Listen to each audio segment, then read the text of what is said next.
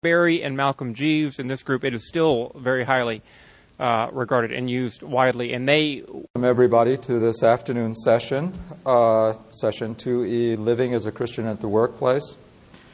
And one thing I might one thing I might say about this session is this is going to be a little bit different from some of the other sessions and is uh, an experiment. I guess the excuse that I have is that I'm an experimental physicist, and so I'm always uh, looking for a, a, challenge that I hope might be then beneficial to uh, the audience here.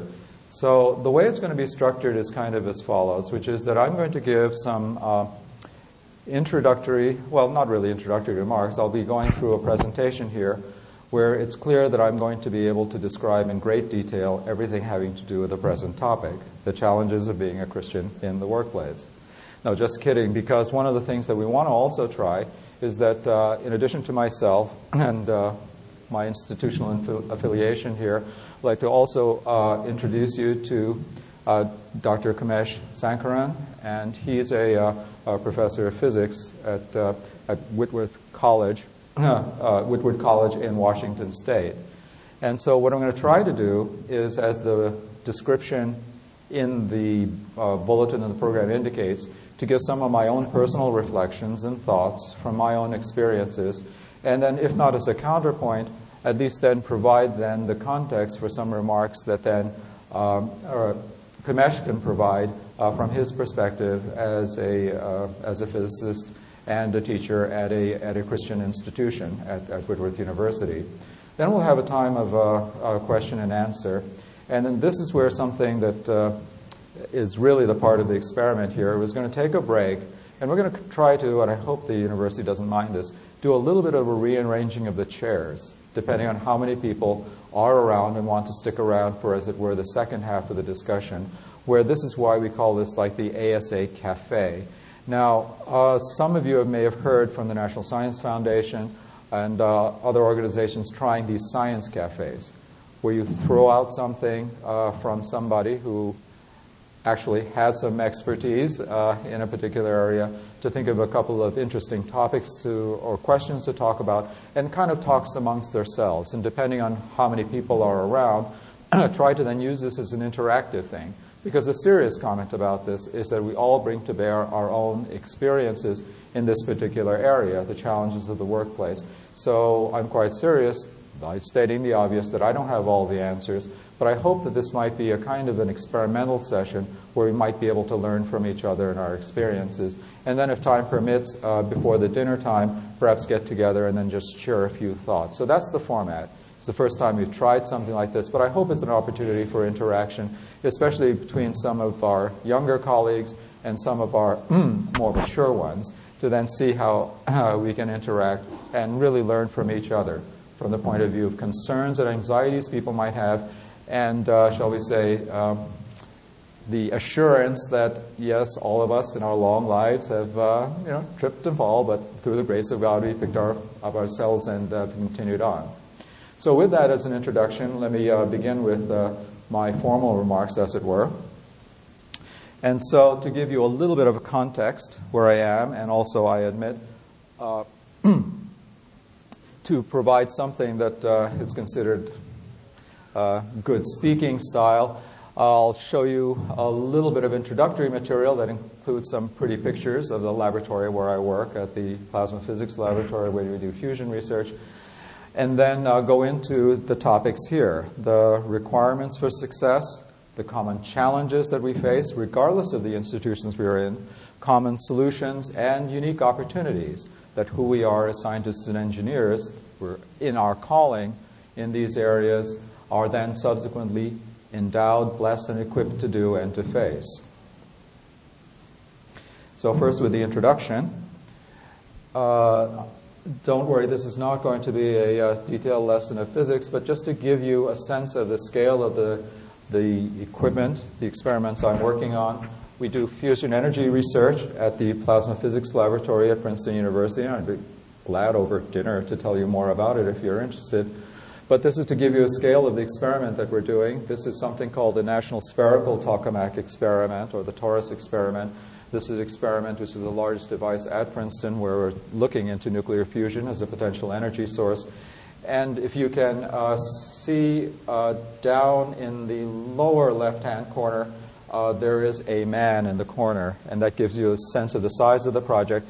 And that person is a full sized man, not like me, who is perhaps a little vertically challenged. In addition to my own role as being responsible for the so called uh, diagnostic operations, the measurement instrumentation on that machine, I'm also working on a smaller experiment called the uh, lithium tokamak experiment, where then, of course, time doesn't permit any detail in what exactly being done. But to suffice to say that there are many applications to lithium. If you do a Google search, you could learn about lithium for batteries, lithium compounds for those who are manic depressive, and as a reactor component, uh, something that we're investigating for uh, future applications of this kind. And it's a smaller device. I work with another principal investigator and uh, about a half dozen graduate students, uh, one of whom is uh, peeking through the machine in the back, so that gives you an idea of this small scale experiment we're doing testing.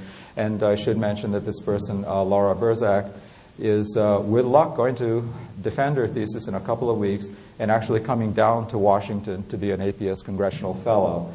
And so this is kind of, in a way, in keeping with the theme of this conference and uh, responsibility and involvement in policy. So, now to get to the meat, as it were, of the presentation, let me at least throw out a few ideas which may be a little bit provocative. That is, that many Christians have simple views of work environments. There are many work environments, but allow me to indulge in what I think might be a stereotype of a couple of them. You have the stereotype of Christian colleges and universities, places where it's easy to be a believer. And at any time, if you see something that you don't agree with, you're quite welcome to groan. Uh, it's places where it's easy to be a believer. The professional and spiritual are readily integrated as you fellowship with believers. So that's one stereotype. Then there's a stereotype of the kinds of institutions where I am, the secular institutions, and that includes industrial and government laboratories, as well as colleges and universities.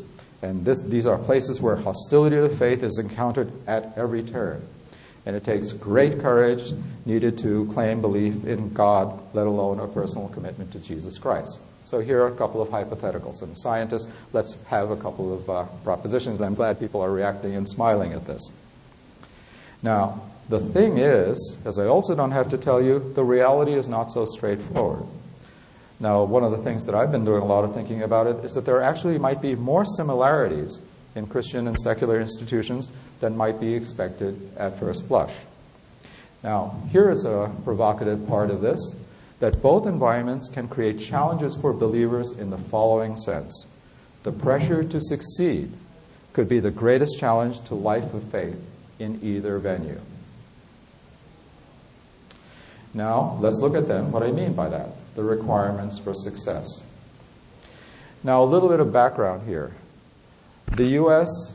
higher education system is still the envy of the world. You hear a lot about U.S. competitiveness being on the decline, but you still have large number of students who want to come to the United States to study from around the world. Now, to encapsulate some of the reasons for this, the post World War II policies, we talk about policies here in Washington, and funding initiatives by U.S. government has greatly expanded the number of colleges and universities doing top flight research. And that's a good thing. But the result has been a widening of culture that focuses on research even at small institutions. And I would include parenthetically in uh, italicized font, and I would dare say that that includes Christian colleges and universities that are traditionally more modest in size than, than a secular compound, uh, component, and even to this day, admittedly, have a great focus on teaching, but research is still a component that's expected of people in these institutions. Now, competitiveness for success in academia in general appears to be growing without bound. Now, uh, there's uh, James Watson, uh, when he received tenure at Harvard, was purported to only have eight papers in his bibliography. When he received tenure at Harvard, and you could read ahead a half century ago, of course, one of them had this modest title, you know, something about the structure of a certain interesting molecule. But then the interesting thing is that you also look on the web and you see what kinds of expectations are ballooned. And I just took a look recently, and I'll leave the major research institution unnamed. but there was something like 50 publications or something like that that were expected uh, in the bibliography or typical for a full professorship at a major research institution. And so, uh, what does it take to make it these days? There's an old friend of mine, fellow who's a retired professor, who's part of a, uh, if you will, a sister organization or another organization that's devoted to academia, uh, Faculty Commons of Campus Crusade for Christ. And he's right on the money in a presentation that he has given on many occasions, where then he says, in a provocative presentation, how to make tenure, to publish, publish, publish in the right journals. And this is the kind of provocative statement he makes there. Focus on research and not on people areas teaching, service to institutions, etc. And again, he's talking about these major research institutions, but I think there are unfortunately common elements to this, again, across academic disciplines and institutions. And this, again, applies to many Christian institutions, I'm afraid, as well as secular institutions. Now, what happens there? Let's look at some common challenges. Now, what kind of people succeed? Now, uh, this is another place where people can smile. Introverts who are able to focus. Now, who else would spend their best years in a library basement or in a windowless laboratory? Let's get real. Now, this is another thing that people have to realize. We should not confuse introversion with the inability to speak on topic in front of large audiences. And I appreciate my wife, and I'm really wonderful. Uh, I think it's really wonderful how providentially God brings the right people into your life uh, for the tough love approach to make me more socially aware. And I have to admit, uh, I was the president of an InterVarsity Christian Fellowship chapter at a large secular institution, and later on, their, uh, my friends, my friends told her how much more comprehensible she'd made me become uh, there were little anecdotes about saying, yeah, we knew that Bob's heart was in the right place, but when he led some of those Bible studies, the words were getting longer and longer and longer. And we, when we dared ask for clarification, the arguments appeared to get more focused but became more obscure. but thank you very much for making Bob more comprehensible. Now, Science, Christians in science and engineering may be more similar to non believing colleagues in that sense than fellow believers in general. And so that's something that, uh, that, that we should keep in mind. Now, given that raw material, that DNA, if you will, of what we are, there is a problem that I'm suggesting, which is that the system hones introversion and focus to perfection. So there's a common sequence here for those of you who've gone through the academic rigmarole, and there are prelims, we call them uh, afterwards generals. There's the thesis, there's the final uh, public oral examination. You're getting a postdoc, tenure track position, or a position of a similar nature in an industrial laboratory. And then you make it, but then you ask the question, then what? Fine, you're focused, you're able to follow the sequence, you're rewarded at every time, but then what? Now, we're talking at the outset about then perhaps the practical advice of uh, not necessarily focusing on people areas, but not focusing on professional people areas in a quest for tenure often translates into the same mentality in the non professional areas deferring family, church, fellowship with Christian colleagues, etc., to when you have time leads to the reflexes, the reflexive I'm too busy response. And so, and this is from my own experience, even meeting with colleagues becomes an occasion where you have to have an agenda. It gets to be a little strange when I'm meeting with Christian colleagues and they go ahead and say, All right, Bob, what would you like to talk about? How about, well, let's just meet for lunch, you know, that kind of thing, which is a problem. And some now this is the thing. Now, succumbing to such mindsets can occur in the Christian as well as in secular institutions. So now, let's look at common solutions to these kinds of challenges. What I would say then is that the first and perhaps most obvious thing is to develop these spiritual disciplines early. Now, here is uh, where I can take advantage of who I am. There is this H word, humility. Um, I think that uh, in one sense, although I was uh, raised in the United States, and as some of you may know, I've been in the United States for several generations, there is still, shall we say, the residual Asian uh, milieu, the Asian household with relatives whose accomplishments you could not possibly match. And so, you know, for better or for worse, well, that's who I am. And I thank God for that being a part of the upbringing that I have. Not done in a malicious way, but hey, this helps. But more to the point, I think that we can see in a more general sense among believers that we can still benefit from something that we see in the ASA journal that the fear of the Lord is the beginning of wisdom. Now, the extent, so in that point of view, given that as a context, the acceptance of intelligence and ability to study as gifts from God then helps those spiritual disciplines to follow. So you start out with a humility, recognizing where it comes, which is antithetical to the what I call the getting your uh, ticket stamped at the right place mentality. But rather than saying what enables you to get those tickets stamped at the right place, this is then should be the place where we start. Now, here's some, uh, you could read on, there's some Christian common sense examples.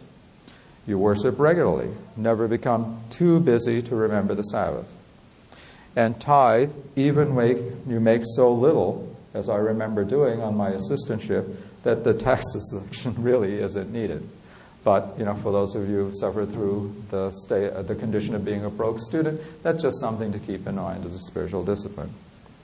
And to meet then regularly for fellowship, ideally with others in your department or group.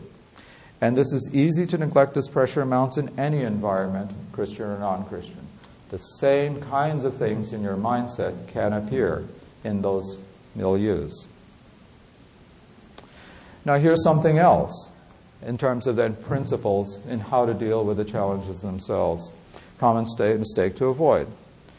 There is this idea of saying to have what we call a cycle of activity driven by guilt, going whole hog, and then backing out. In some Christian activity, you go ahead and you do it, and then you drop out when the schedule gets low, rough it readily lends itself to developing when I have the time again mentality that hinders then that re engagement. Now, here again, don't have uh, my intention wasn't to go into a lot of detail because you could talk about any of these topics at length, but this whole area of discipline, the discipline to finish the race as being part uh, and parcel of what it means to be a Christian, as a marathon runner and not a wind sprinter. That is the message and the sense that I get when I read passages in Scripture about completing the course and running the race. Now, how do we go about then changing behavior through the humility and discipline? I think that then another general guiding principle is to internalize the lessons in uh, Philippians 2. Do nothing out of selfish ambition or vain conceit but in humility, consider others, including students, uh, better than yourselves. And uh, here's something that uh, I've done from time to time, and I've talked especially to younger colleagues and students about an exercise that you can try. Consider writing your own obituary, or if this isn't too difficult or too morbid for some people's taste. And it should be a uh, wake up call if it sounds too generic for a distinguished academic. Now, here, this is not meant to be a sign of arrogance, but I'm at an institution where there are something like three dozen past and present Nobel laureates. This is not then to underestimate or in any way denigrate the accomplishment that being a Nobel laureate is. But then, um, when you are in an institution where there are, in quotes, so many, and here again, I hope uh, this is taken in the right way. My wife was kidding me. After going to a party for one of the most recent Nobel laureates, uh, she says, "Okay, Bob, when are you going to get yours?" You know, it just is a kind of a, a throwaway comment. But you're in that. But it's symptomatic of this kind of idea that no matter how you think you're going to become distinguished, think of what really counts in your accomplishments. And then to when you look at all of this, the hope is that you won't get too discouraged or depressed, but then go back to reality and see some of the implications of that reality. Begin to change modestly. The act could be as simple as checking up on a colleague that you haven't seen recently. And here again, I'm talking again from my own experience. The bar is frankly pretty low, as simple expressions of kindness can really stand out in certain environments. And this again could apply to the Christian as well as non Christian environment. Now, then, another part in dealing with the environment you find in is an importance of community in any institution. And this is why what we try to do in our place is to have these monthly gatherings as examples of how to avoid going it alone. Now, this is just a few details about the nature of why you don't have to go to great lengths to be able to do this. But uh, we send an email to about a half dozen recipients. Uh, Kamesh has been a part of this when he was a student at our place.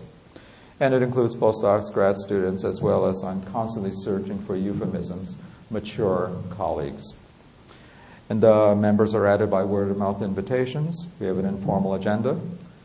Everybody needs to eat, or in some high power institutions, eating regularly puts you ahead of the curve. Uh, we have a short discussion on a topic of interest to the group, and with a brief time of prayer. And attendance varies from month to month because of there are pressures. Uh, rites of passage from qualifying exams to thesis defense uh, to trips that we have to take. But the most important thing is that Christians become aware of each other for encouragement and leavening beyond the meetings. And the regularity of participation depends first and foremost on the mindset of the individuals. And believers in all institutions can struggle with the appropriate mindset. Now, finally, let me uh, conclude these general remarks with some personal notes. Now, I was raised in a Christian home with parents who believed in the importance of the life of the mind. They encouraged the study of what is generally called the book of nature through telescopes and magnifying glasses. They also encouraged a family study of the book of Scripture in family devotions that I keep up in my own family with, with my own wife and children. Now, here is the interesting thing. In that milieu, I had this interest of going into the ministry. And uh, they actually discouraged that interest when I was in high school. Now, there's another stereotype where that if you have a son in a Christian home, evangelical Christian home, that son says, uh, "I want to become a minister." There's one a, one stereotype reaction that says, "Oh, great, go right ahead. We're going to encourage you one hundred percent of the way. Go serve the Lord in that highest of callings." But no, uh, they told me that I could serve God in any profession. Or that's why there's this uh, comment to boldly go where no clergy has gone before. I'm of that generation and I'm old enough to remember the first Star Trek when it first came out. And uh, the past experiences in, for example, in Russia, the former Soviet Union, in China, where I've gone and had experiences have been described in an article that was written, uh, you know, some years ago. I have uh, copies that I brought along if you'd like them, but you could also look it up on the website. This presentation will be posted. Uh, called Opportunities and Obstacle, Obstacles and Opportunities in Science for the Christian Witness, written uh, some time ago. And uh, then I just uh, returned, and I think I'm finally over my jet lag. But uh, just a couple of weeks ago, I was in Bangkok giving a talk on Can a Scientist Believe in God? to a lively audience of 75 and at the Asian Institute of Technology in Bangkok, where the questions ranged all over the map from uh, what is the uniqueness of Christianity, why do you really believe in God, to the real kicker uh, from the Christians in the audience, how do you raise a Christian family? And there I have to then say that uh, in addition to the kinds of things that I described, my daughter, who was in college, was in the audience, and one of the things I mentioned was that the questions she's asked me were far more difficult than anything you've asked so far in this audience uh, about, say, the, the, the, finer points of my own faith and why I believe. And so this kind of spirit of openness is very important. So such opportunities can arise for Christians in science in any institution. And again, going back to the previous point that I said, is that in a way, because of the fact that then if there's not exactly a leveling, there's a broadening, which I think is very good, of the scientific community in institutions of all kinds. That then, should you be given the opportunity as a scientist, wherever you're from, that you can go ahead and take advantage of them uh, to the greater glory of God if you have the proper mindset. So then, finally, in these uh, brief uh, formal remarks, to then seek the Lord's guidance daily in prayer and time in the world is how you face the challenges of wherever God has placed you.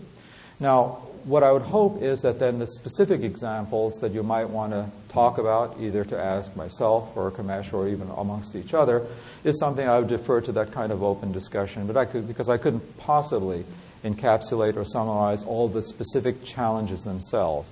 But rather, these remarks are to set up then, if you will, the framework that you need to address these specific challenges that each of you face. And in doing so, I would like to then think about the, the points that all of you think about the points that I'm making, that I still struggle with the consequences of nature that brings uh, professional success, but also could lead to the private dysfunction. And here again, I cite from my family experience. I appreciate my wife who volunteered me several years ago for vacation Bible schools because I didn't have a real job.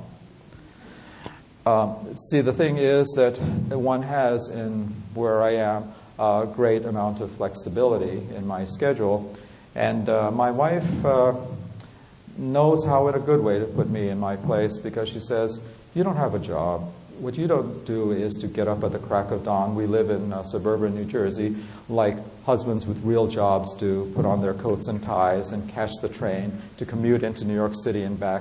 No, what you do is you just go and play and this is what you do. And I, this is before we had children, and says, I think that you'd be uh, just a wonderful vacation Bible school teacher because you know what to do.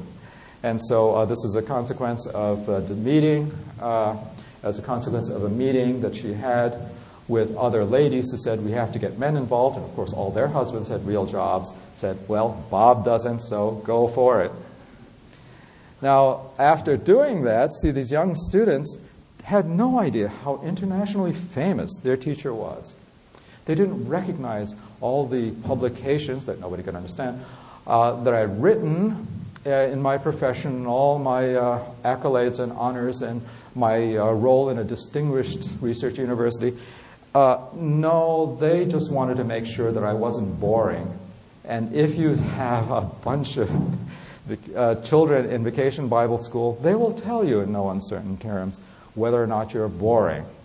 And they don't have the courtesy of falling asleep if you drone on and on and on. And that was very, very humbling, and it was a good reminder of the kind of servant I should be. So then, the comfort you might derive in making it might really be spiritual numbness. And this is something I think a lot about because, as I've shared with some of you before in this meeting, uh, there have been students who asked me, Christian students, said, Bob, you've made it. Now, can you tell me how? What is the formula? And so then I have to give them the kind of advice that I've uh, given in this talk here. The spirit is willing, the, uh, the body is weak, is something I think a lot about. And this personal unease that I have, this recognition that no, the goal of the Christian is not to make it, but instead to humbly seek God and depend on Him on a daily, regular basis is the basis for the true contentment, not making it, but true contentment that only He can provide. So, with that, those are my uh, formal remarks. What I'd like to do is to uh, invite Kamesh to uh, just offer a few thoughts, and then we'll just open it up to, uh, to, uh, to a discussion here. Hi.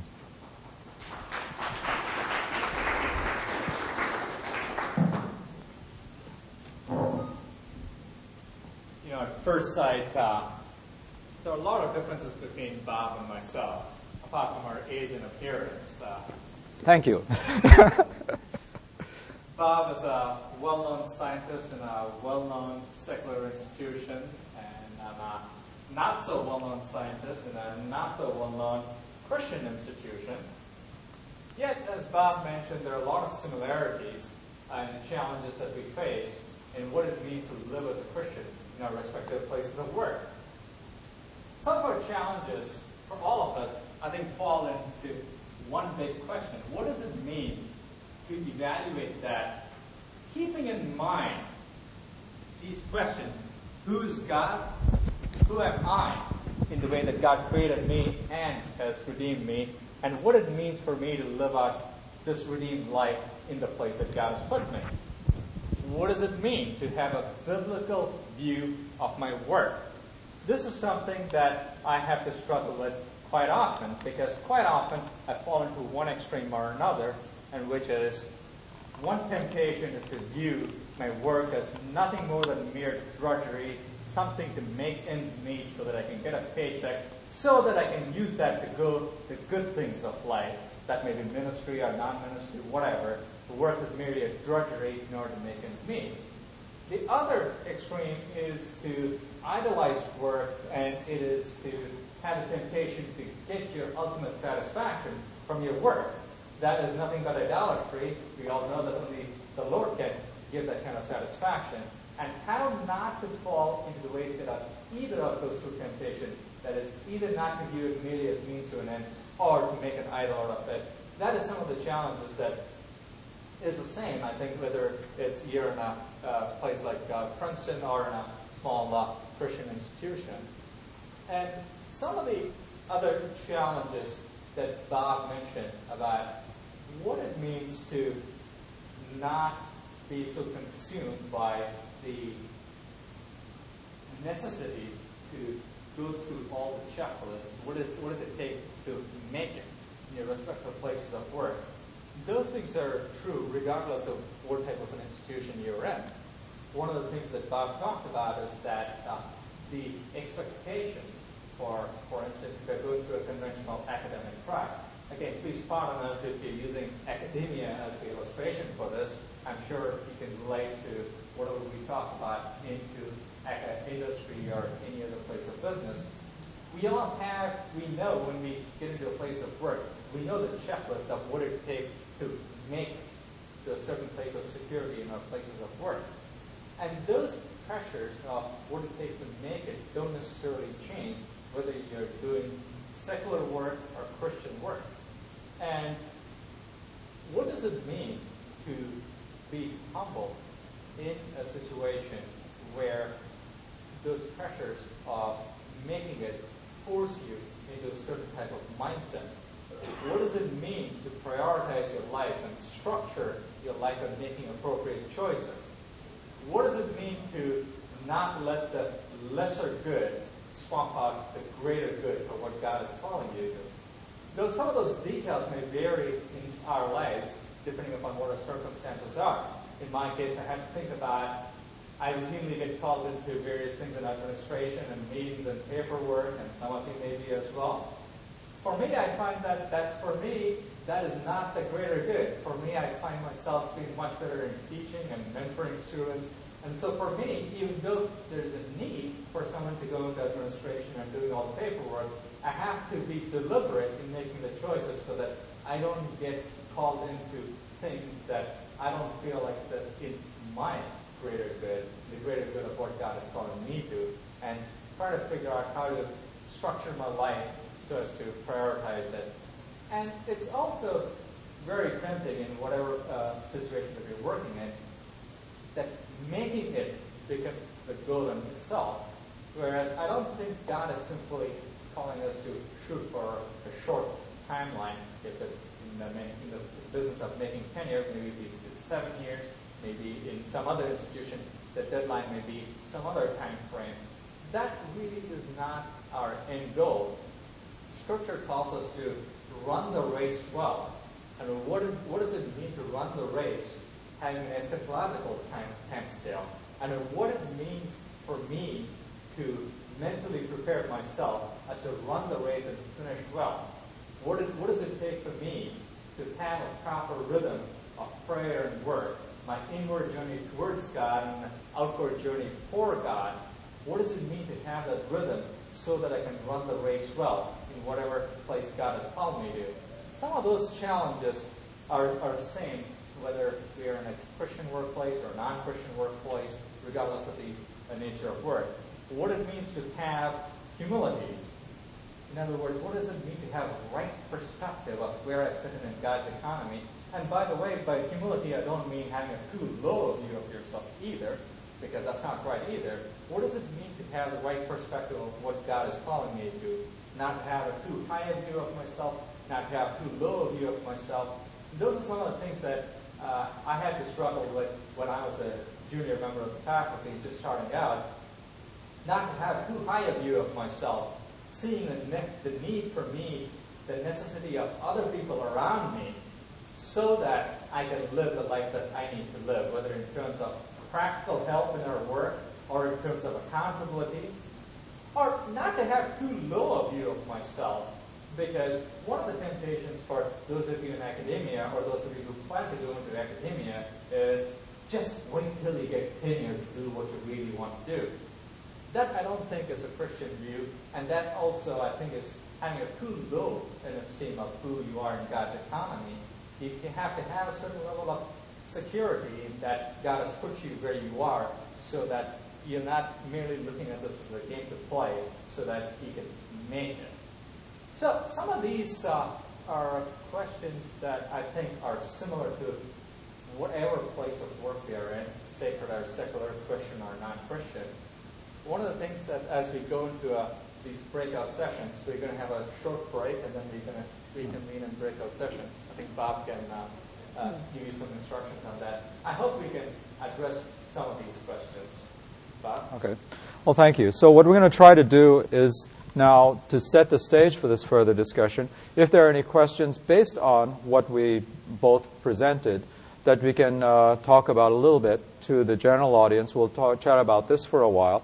And then for those who uh, would like to continue the discussion, what we're going to try to do is, as I had mentioned at the outset, kind of rearrange the room a little bit to then have what I would hope would be uh, a useful dialogue, a conversation with some of the, the folks around you to t- talk through some of these issues in a way that I hope would be helpful. So for right now, uh, if anybody has any general questions, uh, we could go ahead. Yeah.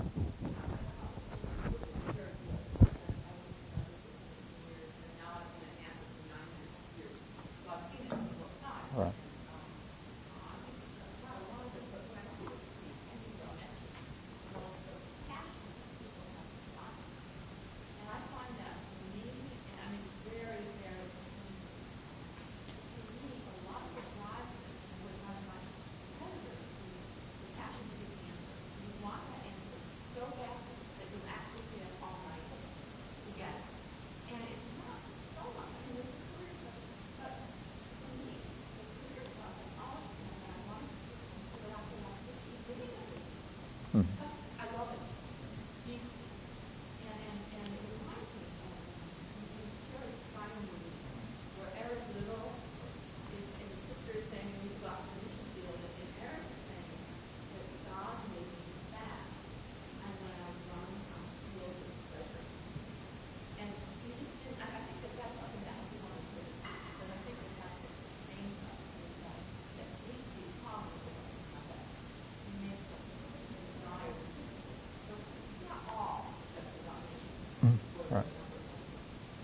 Yeah, and I think that's a good point. And let me just uh, comment on that, then Kamesh could comment as well.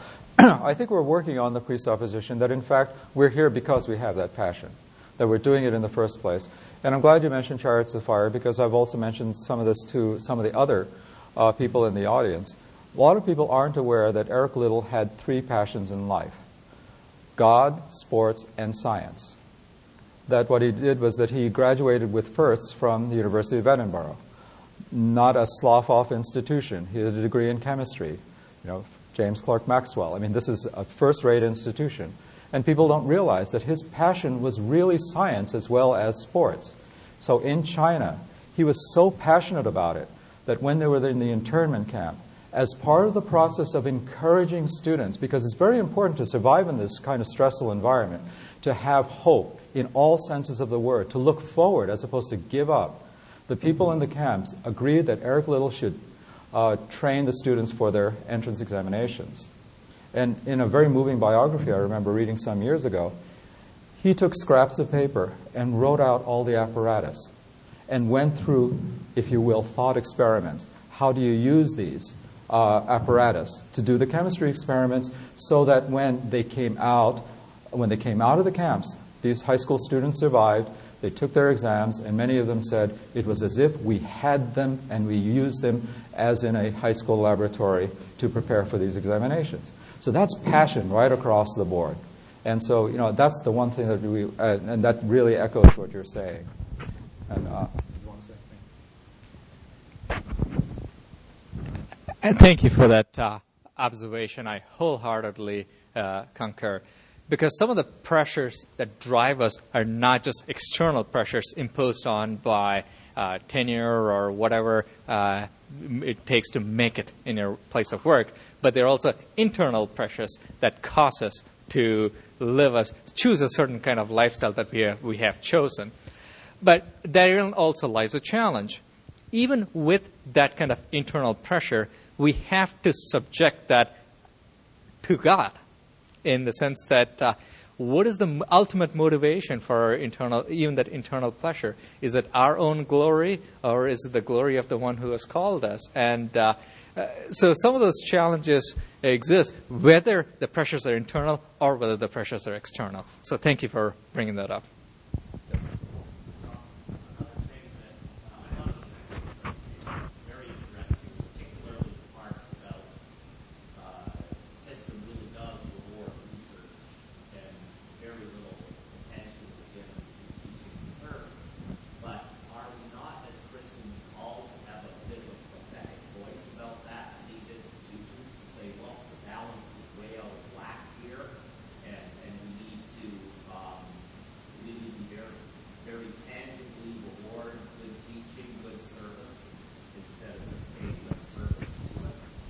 Yes, I, I think those are those are excellent points, and I think that uh, one of the things. That, so there are two comments that I would make about that. I think we can uh, broaden our horizons and take advantage of the fact that, for example, right now in the, again in the U.S. system of funding research, what happens is that in our grant applications we are expected to talk about the educational component of it, and in fact. Uh, large national laboratories, uh, institutions funded by the Department of Energy have then a requirement that they devote a certain part of their funds to science education, for example. So, what we can do is that we can look around, and not only do we have to have, let's say, a voice crying in the wilderness, but also look around and see where there are oases, if you will, to push this analogy, to then go ahead and link into that. The flip side of it, though, is that also, too, and this is a challenge I present to Uh, you know, colleagues like Kamesh, is that if then in Christian institutions there is too much of a sense of we must be smaller scale clones of these big research institutions, there's as much of a responsibility in the Christian institutions to then say, well, let's make sure that we retain our interest in our true loves. And so there's a kind of responsibility on both sides, and I'm glad you made that point. Thank you, Bob, and thank you for that question because the call to be uh, have this prophetic voice applies to both ends of the spectrum. While on one end of the spectrum we could completely neglect our responsibility to educate and inspire and train the next generation, it is also important to see that uh, what is the role that God has given any particular institution instead of us merely being clones of one another, one on a large scale and one on a small scale? Are there distinctives, are there distinctive roles that the different organizations can play that we together as society can do what we are supposed to do, namely to educate and inspire and equip the next generation for God's service? And uh, that is uh, not something that uh, we can pull back off. I suppose that's part of the part of Conference on Public Science and Public Policy is that people of faith, Christians, are called to engage in uh, in this larger conversation. So I'm glad you raised that question. Sure.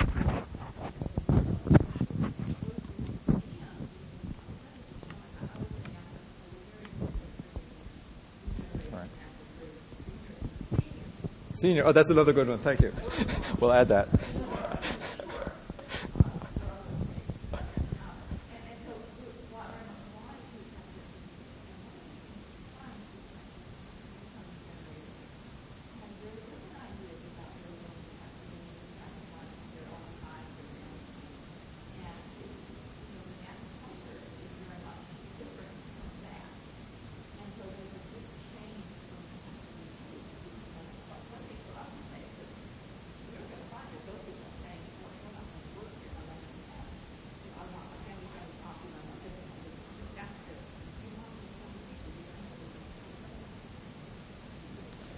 Yeah, and, and this is something that's a broader conversation that involves the medical profession. I think there are a lot of communities that are having this kind of conversation, which I think are very important.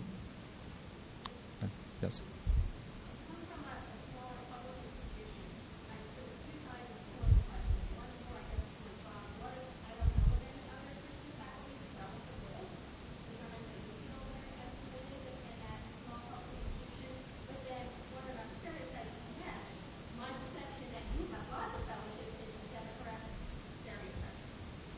Well, I think that uh, one of the things then uh, that you can keep in mind is that that's why an organization like this exists.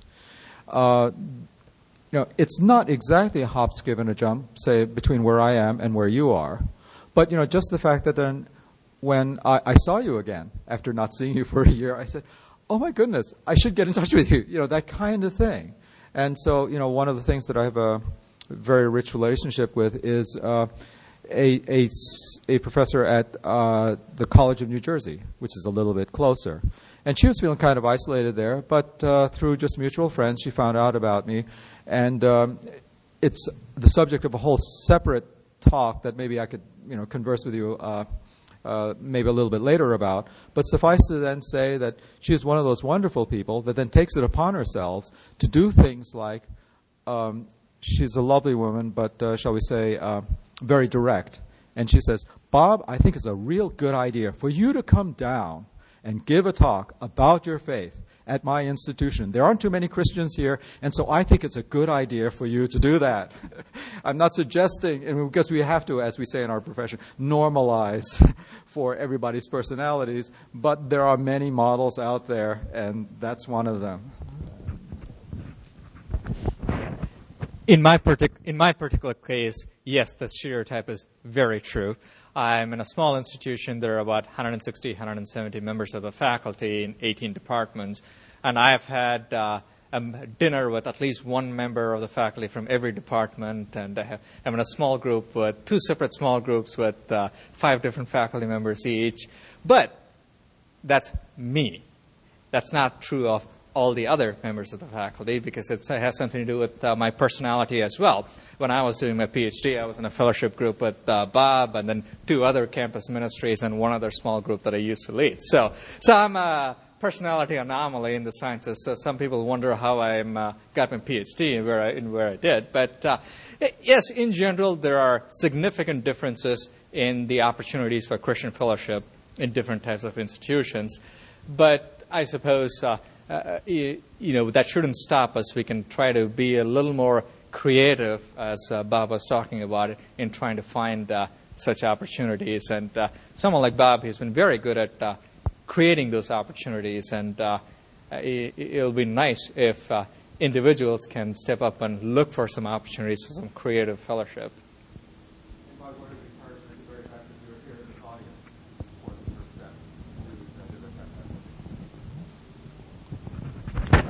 Oh, yes?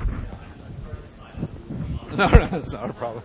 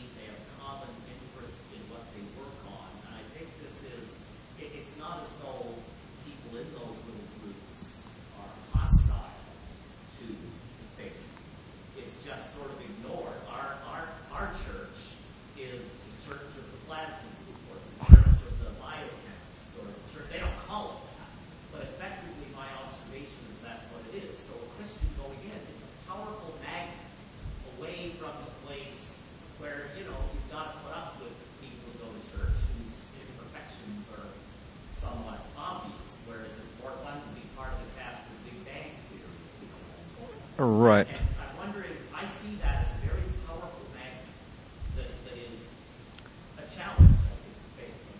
Oh, no, I, I think that that's absolutely right because you see, it's not the challenge in the traditional sense, and I've shared also this with uh, people here and, and people in the past in other milieus, where then the idea is that you almost wish sometimes that then people would just get in your face and say, Bob, why do you believe in God?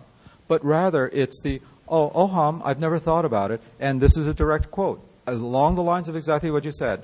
That's fine for you, Bob. My God is physics. Those were the exact words.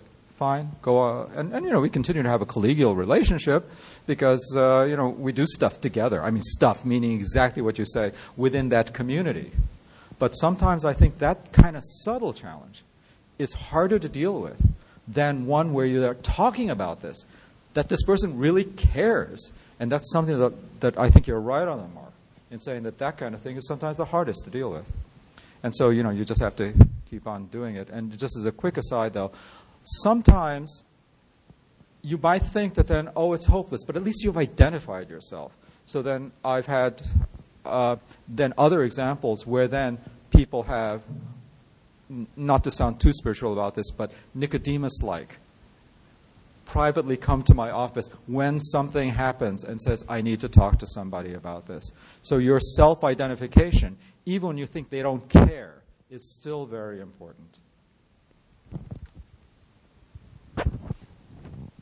That of course falls into the bigger question of what is the responsibility of Christians to engage with the culture that's around them. Do you, uh, you know, self-segregate yourself away and uh, withdraw yourself from a culture and create your own subculture, or do you integrate yourself with the culture to, the, to that extent that you're, in some sense, indistinguishable from the culture around you, or within that spectrum, where do you fall in? And uh, that's uh, you know what you both brought out was a clear example of uh, one way in which uh, uh, Christians fall on one end of the spectrum, and uh, you know what does it mean for us to be the hands and feet of Christ in the culture that God has put us in? Is is a challenge. And, it's a pertinent example of the larger question.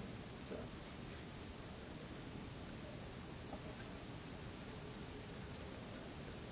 Okay. Okay. Yeah. what we talked about today is the academic setting. Uh, what advice do you have for someone who's in a non-academic setting about to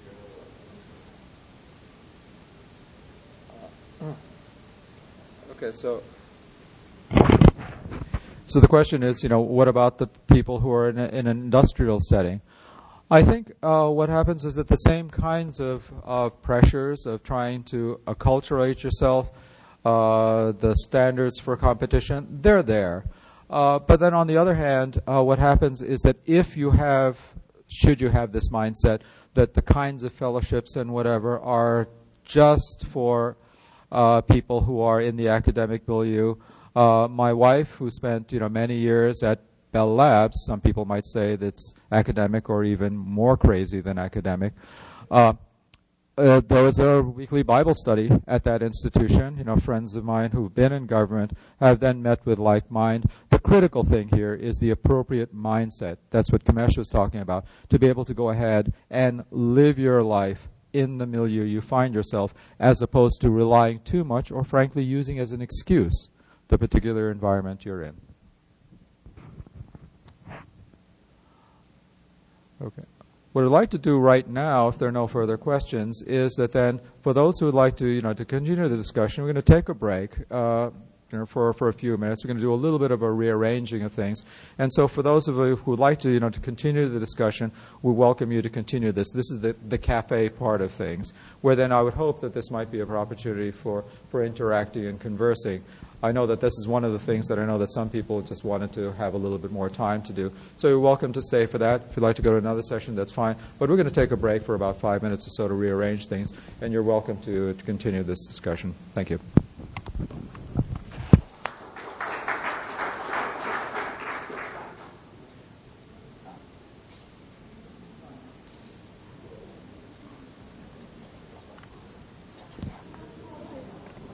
And uh, before you go, if anybody wants a copy of this uh, article that I was talking about, I'll leave it in the chair back. Um, we have to, we're going to switch out the, the speaker system. Okay. Okay. Wait on. Huh? Yeah, we can. Um, yeah, it should be fine.